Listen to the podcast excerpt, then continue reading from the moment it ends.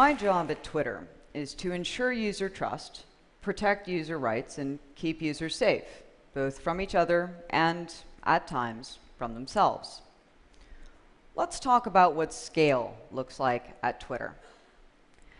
Back in January two thousand nine, we saw more than two million new tweets each day on the platform. January twenty fourteen, more than five hundred million. We were seeing two million tweets in less than six minutes. That's a twenty-four thousand nine hundred percent increase. Now, the vast majority of activity on Twitter puts no one in harm's way. There's no risk involved. My job is to root out and prevent activity that might.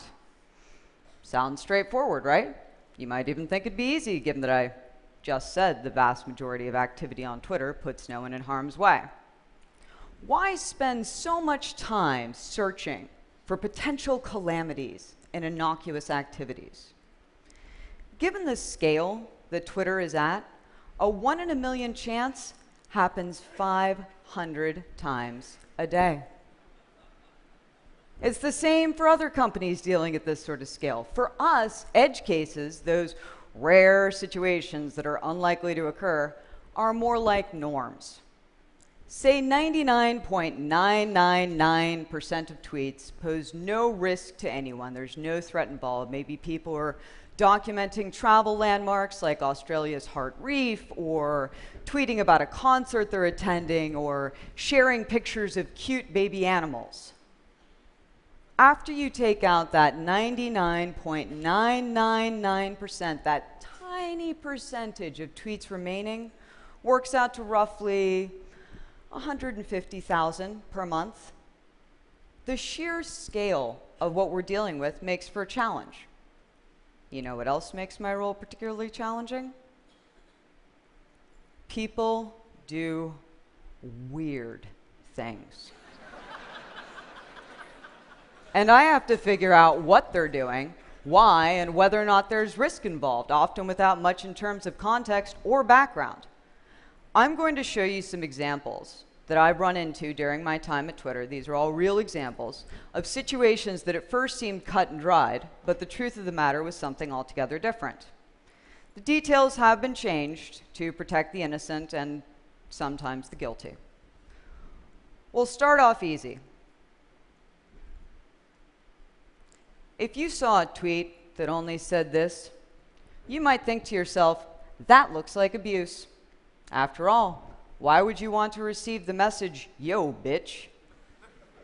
Now, I try to stay relatively hip to the latest trends and memes, so I knew that yo, bitch was also often a common greeting between friends, as well as being a popular Breaking Bad reference.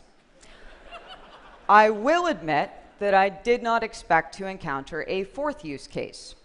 It turns out it is also used on Twitter when people are role-playing as dogs.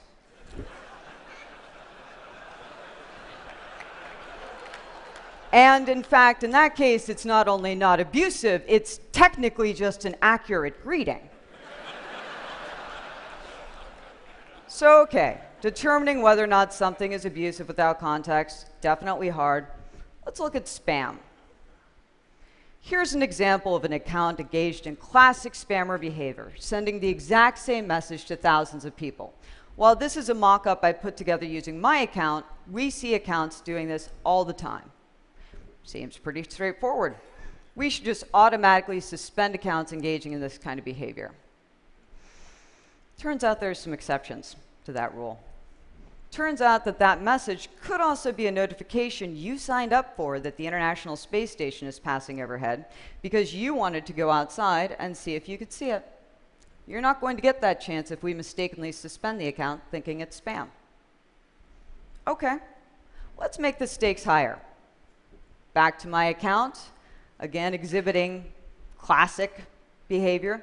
This time it's sending the same message and link. This is often indicative of something called phishing, somebody trying to steal another person's account information by directing them to another website. That's pretty clearly not a good thing. we want to and do suspend accounts engaging in that kind of behavior. So why are the stakes higher for this? Well, this could also be a bystander at a rally who managed to record a video of a police officer beating a nonviolent protester who's trying to let the world know what's happening. We don't want to gamble on potentially silencing that crucial speech by classifying it as spam and suspending it. That means we evaluate hundreds of parameters when looking at account behaviors, and even then we can still get it wrong and have to reevaluate. Now, given the sorts of challenges I'm up against, it's crucial that I not only predict, but also design protections for the unexpected. And that's not just an issue for me or for Twitter, it's an issue for you. It's an issue for anybody who's building or creating something that you think is going to be amazing and will let people do awesome things. So what do I do? I pause and I think, how could all of this go horribly wrong? I visualize catastrophe. And that's hard. There's a sort of inherent cognitive dissonance in doing that. Like when you're writing your wedding vows at the same time as your prenuptial agreement. But you still have to do it, particularly if you're marrying five hundred million tweets per day. What do I mean by visualized catastrophe? I try to think of how something is, say, benign and innocuous as a picture of a cat could lead to death and what to do to prevent that, which happens to be my next example. This is my cat, Eli.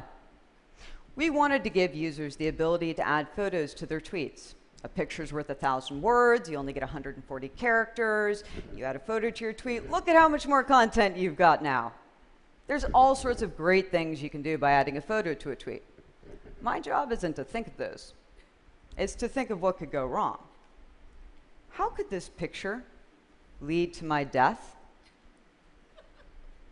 Well, here's one possibility. There's more in that picture than just a cat. There's geodata. When you take a picture with your smartphone or digital camera, there's a lot of additional information saved along in that image. In fact, this image also contains the equivalent of this, more specifically, this. Sure, it's not likely that someone's going to try to track me down and do me harm based upon image data associated with a picture I took of my cat. But I start by assuming the worst will happen. That's why when we launched photos on Twitter, we made the decision to strip that geodata out.